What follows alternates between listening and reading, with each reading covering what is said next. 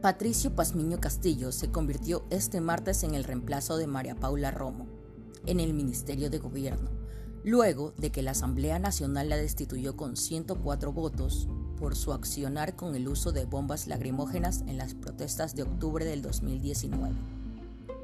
El presidente de la República, Lenín Moreno, anunció en cadena nacional que designó a Pazmiño con el decreto ejecutivo 1196 él era viceministro del Interior desde febrero del 2019 cuando fue nombrado por Romo.